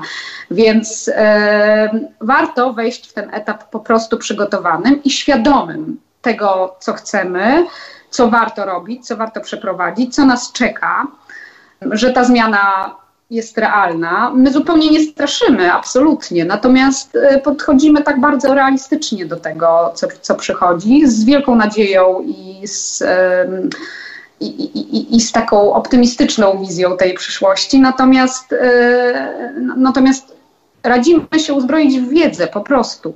Po prostu, żeby wiedzieć, co nas czeka, lepiej być przygotowanym do tego etapu życia żeby on był pełniejszy też, żebyśmy mogli go wykorzystać, e, żeby nie tracić czasu na jakieś e, niepotrzebne rzeczy i niepotrzebne błędy, tylko po prostu iść dobrze razem przez życie.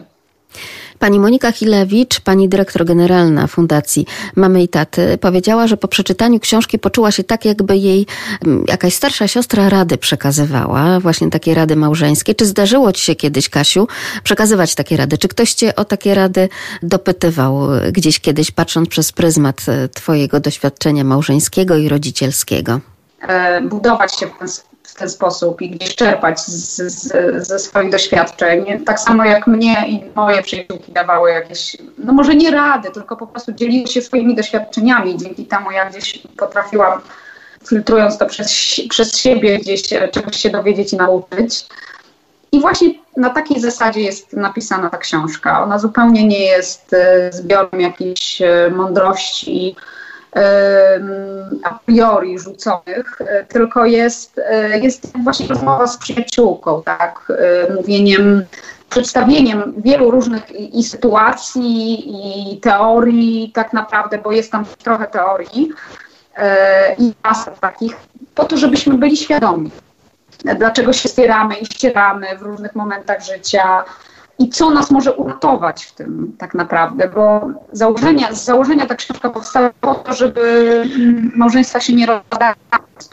E, natomiast przychodzi codzienność, e, pierwsze spory i często przy tych pierwszych już kryzysach jest od razu w tył zwrot. Ludzie się nie wykonują pracy, żeby się dogadać tak naprawdę i nie wykonują jej na samym początku po to, żeby zbudować bardzo silną i mocną relację, tak żeby nie lekki podmuch e, jakichś kłopotów e, ich nie zdmuchnął po prostu. Chodzi o to, żeby, mm, żeby, to, była silny, żeby to był silny związek tak naprawdę. Bo kryzysy przyjdą, trudności przyjdą, e, problemy zewnętrzne przyjdą, dziecko się urodzi, różne, różne zmiany się pojawią na, na, na różnych etapach i po prostu trzeba im się nie dać ponieważ wiele związków y, rozpada się po prostu, a my chcemy, chcieliśmy jakby temu zapobiec, tak? Y, chcemy uzbroić ludzi w wiedzę, e, tak żeby byli świadomi wielu procesów, e, wielu zmian, które nadejdą, e, po prostu żeby umocnić te związki, żeby one przy, przy, przy pierwszych trudnościach się nie rozpadały.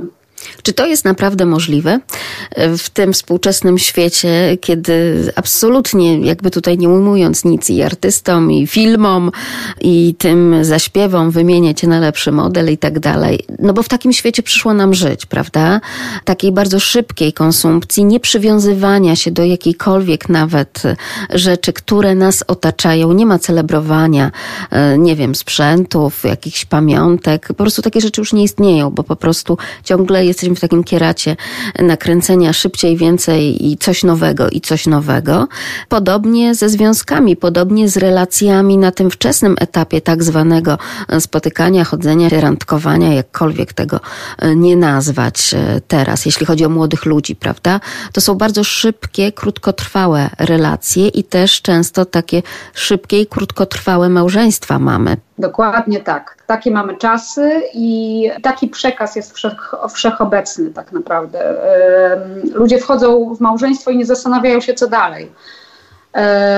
A przy pierwszej, lepszej trudności robią w tył zwrot i, i odchodzą, po prostu trzaskają drzwiami. Natomiast małżeństwo, to jest, i o tym piszemy w książce, to jest bardzo odpowiedzialna decyzja przede wszystkim, także pod tym kątem prawnym, bo, bo taki, jak już wspomniałam wcześniej, rozdział jest i tutaj też im uświadamiamy, że, że tak naprawdę to jest no jakby nie było, ważna decyzja i ona niesie ze sobą konkretne skutki.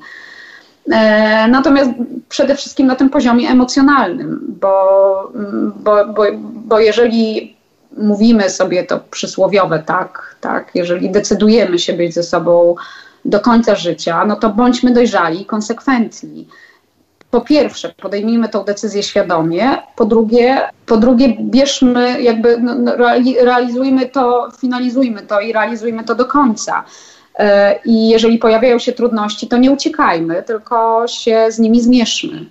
E, I, I myślę, że tak, wracając do Twojego pytania, czy to jest możliwe w dzisiejszym świecie, myślę, że jest możliwe. E, tylko właśnie trzeba być uzbrojonym w tę wiedzę. Trzeba wiedzieć, po pierwsze, w co, na co się decydujemy, że małżeństwo to nie jest jakiś twór z tych kolorowych czasopism, komedii romantycznych, które zazwyczaj kończą się na ślubie, bo tam jest ten happy end, a, a co się dalej dzieje, tego już nie wiemy. E, e, nie jest też e, pięknymi, ułożonymi kadrami z Instagrama czy Facebooka, tylko jest życiem, naszim życiem, które mamy jedno i to, jakie mm, tu na Ziemi przynajmniej, i to, jakie przeżyjemy, zależy od nas. I, i to, jakie sobie nawzajem uprzykrzymy albo umilimy, w małżeństwie też zależy od nas, od nas obojga. Więc ta praca jest żmudna, trudna, codzienna, męcząca i tak dalej, ale jest potrzebna i nas uratuje tak naprawdę. Ta praca nad związkiem, nad relacją, nad byciem razem, nad dialogiem wspólnym. To jest, to jest nasz ratunek tak, tak naprawdę, bo możemy sobie oczywiście z łatwością zrobić z życia piekło nawzajem, bo każdy z nas jest człowiekiem, jest jakiś na swój sposób jest egoistą, natomiast przy odrobinie wysiłku, może nie odrobinie, czasem jest go więcej, czasem mniej, ale możemy sobie zrobić piękny raj na ziemi. Jak Wam udało się zrobić piękny rodzinny raj? Czy rzeczywiście taki rodzinny y, raj, czy gdzieś tam jednak jest też i to kwaśniejsze jabłko w tym raju? Co jest sukcesem Waszego małżeństwa i Waszej rodziny? Och, e, tak, to jest ta praca codzienna tak naprawdę. My się oczywiście też docieraliśmy. Oboje z mężem jesteśmy silnymi charakterami i, i, gdzieś tam każdy z nas chciał walczyć o niepodległość na różnych etapach naszego związku, e, naszego małżeństwa.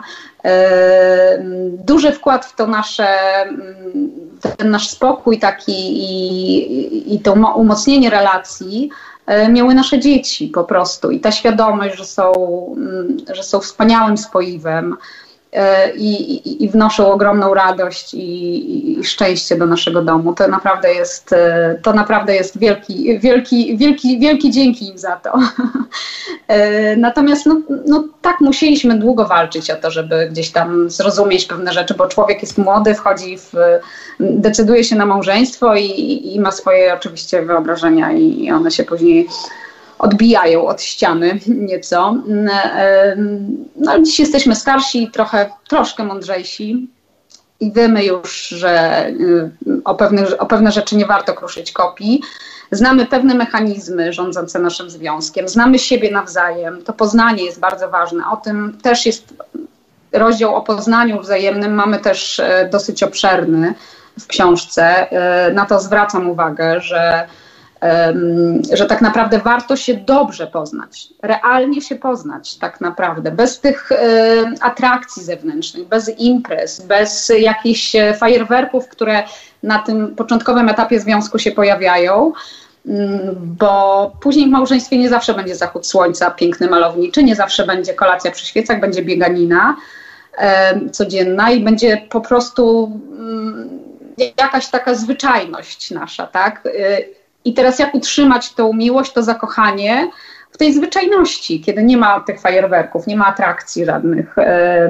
Nam się to z mężem udaje i jesteśmy ogromnie wdzięczni sobie nawzajem, że to, e, że to jakoś ma szansę trwać i, i naprawdę to zakochanie utrzymujemy mimo tylu lat razem. To jest niezwykłe.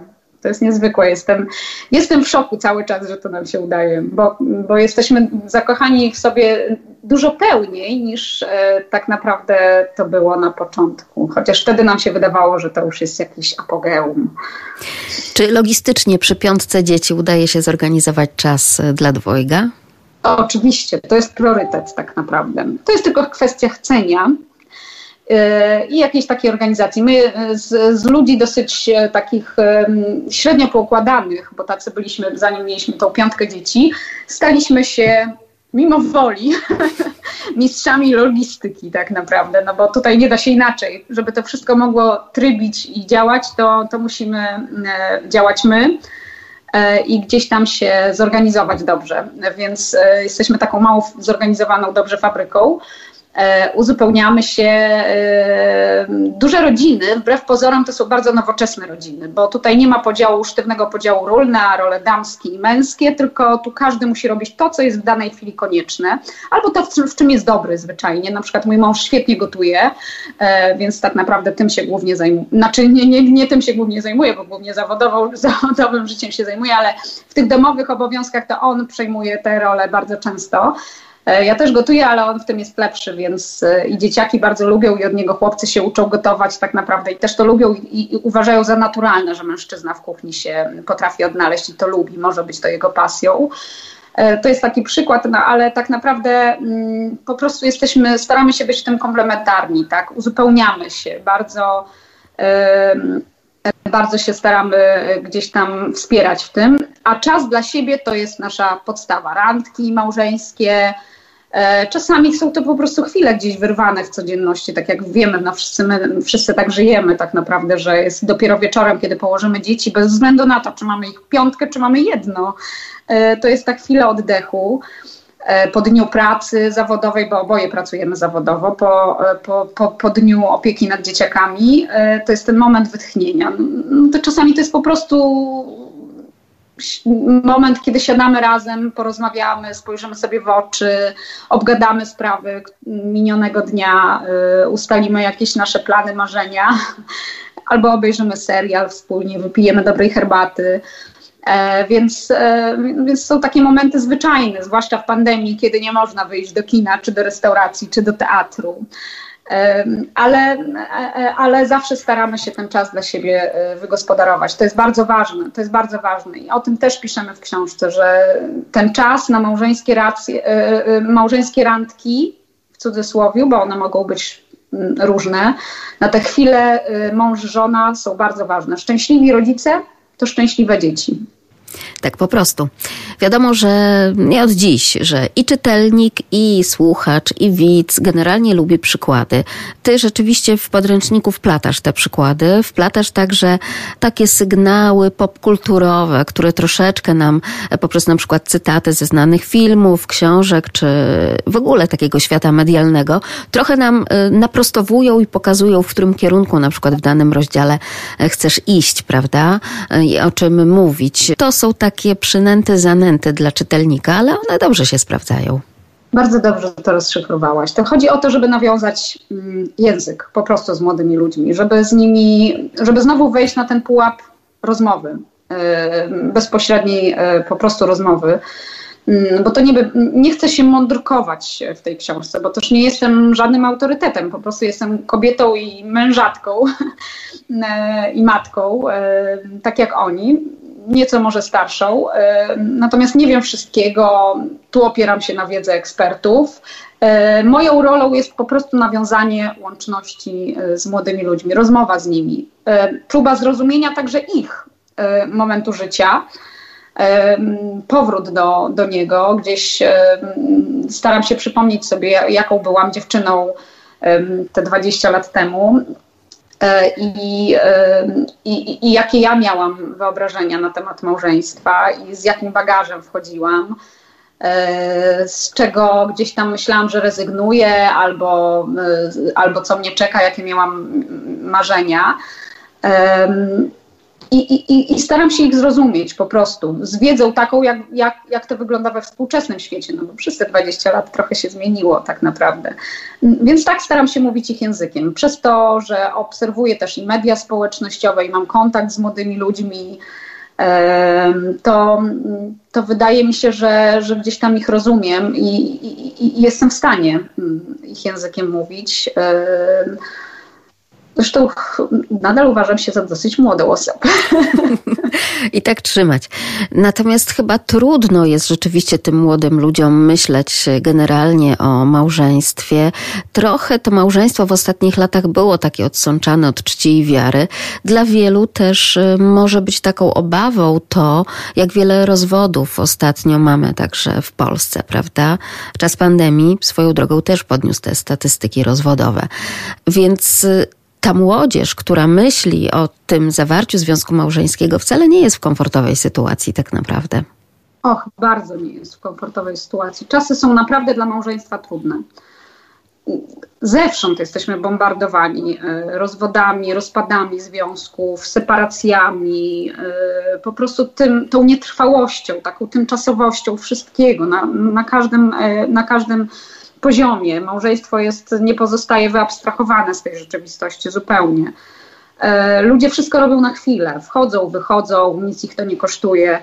E, natomiast no, w małżeństwo nie można i nie powinno się wchodzić bezkarnie, tak jak do teatru. E, w małżeństwo powinno się wchodzić dojrzale. Trzeba przemyśleć ten temat mocno, wiedzieć, że tego się na pewno chce I, e, i jakby no, e, na zgliszczach wiele się nie zbuduje tak naprawdę. Jeżeli roz, roz, rozpadnie się jeden związek, jedno małżeństwo, to później widoki na to, że, że ułożymy sobie na nowo życie trwale, też się gdzieś tam nasze, nasze proporcjonalnie to się wszystko, nasze szanse się zmniejszają. Wobec tego warto od początku, zarania małżeństwa, pracować nad trwałością tego związku tak naprawdę. E, na, I to na wszystkich płaszczyznach. Dlatego w tej książce staram się skupić na, na, na, na tej wielopłaszczyznowości, tak naprawdę, na pielęgnowaniu własnych pasji, e, na tym, e, żeby ułożyć sobie relacje ze swoimi rodzinami pierwszymi, na tym, żeby, żeby z tym całym posagiem, z którym wchodzimy, posagiem w cudzysłowie, w którym wchodzimy w małżeństwo, mieć to wszystko przemyślane, żeby mieć to e, ułożone i w głowie i, i gdzieś tam pracować nad tym przez całe życie. Nam, staram się gdzieś tam wyłożyć te mechanizmy, które rządzą tym wszystkim, że, że co prowadzi nas do kryzysu, co, co się nie sprawdza, jakie są różnice płciowe, e, bo one też są, jakie są różnice między kobietą i mężczyzną, które też często prowadzą do nieporozumień że inne zupełnie inaczej postrzegamy świat tak naprawdę w pewnych sferach, więc, e, więc to warto zrozumieć, jak mój mąż postrzega świat, dlaczego on zupełnie inaczej widzi pewne rzeczy, dlaczego ja mu muszę po pięć razy powtarzać, a on tego nie, nie, nie usłyszy nadal. To są takie konkretne rzeczy, bardzo praktyczne tak naprawdę, których ja musiałam się uczyć przez wiele lat i gdzieś tam dostrzec je dopiero, jak je przeczytałam, napisane przez ekspertów, to mówię, kurczę, faktycznie, przecież tak jest. Na przykład? Przecież, e, na przykład to, że kobieta e, nie mówi wprost bardzo często. Co innego mówi, co innego myśli i każe mężowi się domyślać. Mąż powinien między słowami usłyszeć to, co kobieta chce do niego powiedzieć. A mężczyzna, kiedy mu mówię coś, już wprost lub nawet nie, nieważne, jakiś komunikat mu sprzedaje, E, mężczyzna e, nie słyszy tego, muszą mu po parę razy powtarzać, tak? I to jest, e, i, i, i to jest taki konkret tak naprawdę, więc nauczmy się tego, że czasami warto mężowi powiedzieć wprost, a czasami warto żony w skupieniu posłuchać, żeby nie było tej afery przy pierwszej lepszej sposobności, albo przynajmniej poznajmy ten mechanizm i podejdźmy bardziej wyluzowani do tych różnic, które są po prostu. Tak, ale jak to się dzieje, kiedy my ze sobą, w sensie dziewczyny, kobiety, przyjaciółki, nawet y, matka, córka rozmawiamy, no to genialnie się rozumiemy, prawda? A z facetami jest jednak troszeczkę inaczej, troszeczkę inaczej. Nie wiem, czy ty też obserwujesz takie społeczne przyzwolenie na to, żeby zmieniać partnerów, żeby związki się rozpadały, coraz szerzej zakrojone, jeśli chodzi o polską społeczność, która de facto jeszcze te kilka, kilkanaście lat temu była bardzo ortodoksyjna w tym, tym, jednak małżeństwo to małżeństwo. Tak, na całe życie, prawda? To, było, to była jakaś, to był standard. Teraz standardy są zgoła inne i ja myślę, że nam to nie służy tak naprawdę. Mm, że ta trwałość e, związku, jeden mąż na całe życie, bez względu na jakieś, mm, nie wiem, nawet religijne nasze e, podbudówki, bo, to, bo ta książka, i tu chciałabym na początku to podkreślić, to nie jest książka dla e, skierowana do osób, które wchodzą w związek sakramentalny, czy biorą ślub konkordatowy, czy ślub kościelny, E, tylko do właśnie do związków zawieranych w Urzędzie Stanu Cywilnego, czyli osób, czyli abstrahujemy zupełnie od religii, bo ci młodzi ludzie nie mają żadnych kursów przedmałżeńskich. W kościołach jeszcze są te kursy, one są lepsze, gorsze, to już jest temat na, na, na zupełnie inną rozmowę. Natomiast w, przed ślubem cywilnym zupełnie nie ma żadnych przygotowań, żadnych kursów, żadnych e, podręczników. Tak, mm, czerpiemy wiedzę z internetu albo z autopsji najczęściej lub od jakichś cioć e, i koleżanek e, i ich doświadczeń, czasem trudnych. Często jest to wiedza wypaczona wobec tego, więc, e, więc tym bardziej uważam, że ta książka jest bardzo potrzebna, po prostu tak realnie potrzebna, po to właśnie, żeby te związki były trwalsze, bo to jest główne założenie tego podręcznika, żeby te książki, żeby nie książki, żeby małżeństwa, przepraszam, były trwalsze, żeby małżeństwa e, były trwałe na całe życie. E, bo nam, ludziom, uważam, że ta trwałość służy. Służy oczywiście całemu społeczeństwu. Nie, nie wspomnę już o tym, że służy dzieciom, no bo to jest oczywista rzecz, e, że one są najbardziej pokrzywdzone. E, jeżeli już to dziecko jest i małżeństwo się rozpada, no to, no to to jest ogromny dramat dla dziecka, ale i dla nas ludzi, po prostu tak zwyczajnie. Dużo mm, lepiej jest zbudować coś trwałego na całe życie, wspierać się, mieć to oparcie i mieć się z kim zestarzeć E, i siedzieć sobie z, mężem na koniec życia i wspominać, e, ile przetrwaliśmy, ile trudów znieśliśmy, jakie, jakie mm, góry i doliny mamy za sobą. I że udało nam się przez to przejść. Po prostu myślę, że to, to musi być wspaniałe uczucie. I myślę, że tak samo trudnym uczuciem musi być to, kiedy jesteśmy na starość sami, i wiemy, ile drzwi za sobą zamknie, zamknęliśmy, e, jak łatwo się poddaliśmy w pewnych chwilach, e, jak nie udało nam się wiele rzeczy razem. Myślę, że na koniec życia to jest, e, to jest taka, taka podstawowa refleksja. I oby nie w kategoriach porażki, a jednak zwycięstwa. Tego sobie życzmy. No już podjęłaś też ten temat wiary.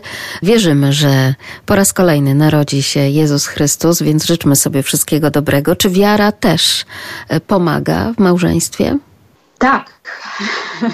No, mnie i mężowi pomaga bardzo. To jest, e, to jest taki silny filar, tak naprawdę na tym etapie y, początku naszego małżeństwa, y, kiedy rzeczywiście się docieraliśmy i byliśmy mocno zaskoczeni tym, co się dzieje wokół nas, y, to był taki, mm, to był taki wspornik bardzo intensywny, dlatego że świadomość tego, że, że to jest małżeństwo sakramentalne, że jest od góry pobłogosławione i i, i trwałe przez to, i że nie możesz przy lepszej pierwszej sposobności po prostu zamknąć drzwi i sobie wyjść, tylko we wspólnym interesie musisz, musisz pracować nad tym, żeby było dobrze i żeby ta codzienność była nie tylko znośna, ale i wspaniała, e, to ta świadomość pomaga tak naprawdę.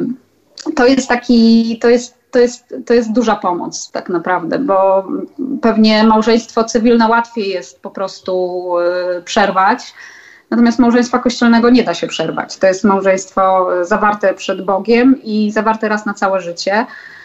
Eee, więc trzeba zrobić wszystko, żeby było dobrze po prostu. Tego sobie życzmy. Bardzo pięknie dziękuję Ci za to świadectwo, a także za refleksje dotyczące małżeństwa. Dziękuję, że udało się wyrwać tę godzinę z życia mamy, pięciorga dzieci. Słyszę, że chyba córeczka daje znak, że już wystarczy, już wystarczy. Dziękuję, że w tym okresie przedświątecznym poświęciłaś naszym radiosłuchaczom tak dużo czasu. Dużo, dużo zdrowia dla całej Twojej rodziny. Wszystkiego dobrego. Trzymajcie się ciepło, zdrowo i szczęśliwie tak jak do tej pory. No i gdzieś do zobaczenia i do usłyszenia w lepszych czasach i zapraszamy do Lublina. Och, dziękuję bardzo. Dziękuję Magda, dziękuję Państwu. Życzę dobrej nocy, spokojnej dużo zdrowia i pięknego Bożego Narodzenia. A tak oto zaczynamy świętować już radiowo niemalże to Boże Narodzenie z Katarzyną Niedźwiedź-Szałajko. Bardzo pięknie dziękuję za rozmowę. Dziękuję bardzo, a sprzed mikrofonu kłania się Magdalena Lipiec-Jaremek. Do usłyszenia. Dobranoc, dobrych, zdrowych świąt.